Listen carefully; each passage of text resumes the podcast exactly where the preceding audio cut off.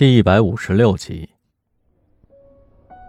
莫卫拿起床头柜上的手机，他发现今天已经是礼拜一了，他竟然因为体力透支昏迷了一天一夜。所有的努力就在他的睡梦中付之东流了。他心有不甘。庄老狐狸变卦了？别提了，冒出个第二大股东叶明。连庄先生都敬他三分，可是他已经有了其他的合作意向了。杰西卡环视着病房，很快，她发现了摆在窗台上娇艳的花束以及卡片上熟悉的笔记，他不由冷笑道：“Kevin 消息够灵通的，送来这么大捧变色郁金香，一掷千金啊！”莫卫瞅了一眼，喜欢就拿走。花花草草有毛用，还不如发我个大红包。话音未落，赖安真的从口袋里掏出个红包递给他。客服部的一点心意，早日归队啊！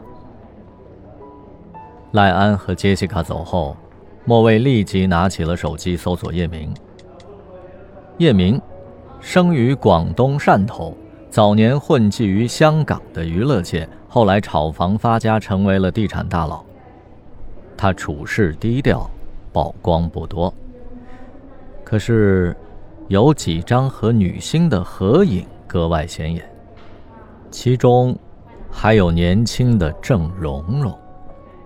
莫未想起，郑蓉蓉有个表哥就在香港，莫非他当年投奔的就是这个叶明？甭查了，是叶来他爸。不要指望我去说情，我爸也想进太月湾，所以撮合我和叶来。莫卫心凉了半截。你自身难保，还替老总操心。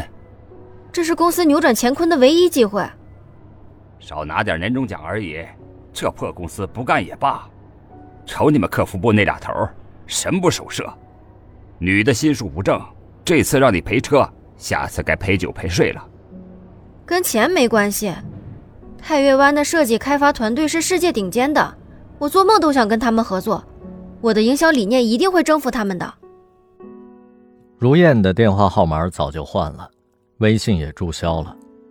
雪狼去出版社找他，编辑部王主任臭着脸说他已经离职了。雪狼注视着他空荡荡的办公桌，桌台细长的玻璃瓶里插着一只枯萎的栀子花。事态。比他想象的严重。他在如燕家的楼下守了两天，遇到了他的母亲。他提着购物袋，缓缓地走进门洞，一身青灰色的布衫。他走到他的面前，微微地鞠了一躬。他并无惊讶之情，指了指小区健身器旁的长椅，他们就一起过去坐在了树荫下。首先，我要告诉你。小燕现在挺好的，你不必担心。第二，请你尊重她的选择，离开你是她深思熟虑的结果，下定决心就不会回头。过多纠缠会徒增烦恼。最后，谢谢你对她的陪伴，彼此交付过真心，就没有遗憾。句句扎心，雪狼忍不住反驳。这算是什么深思熟虑的结果呀？他从没说过要离开我。就算给我判死刑，我也要听到他亲口宣布啊！正因为彼此付出了真心，不能在一起，才是这辈子最大的遗憾啊！你真的了解小燕吗？他温和的注视着他。他十二岁时遭无业游民诱骗，休学一个月。他十四岁就没有了父亲。遇到你之前，他只谈过一次恋爱。前年，她的男朋友坠海身亡。我就这么一个女儿。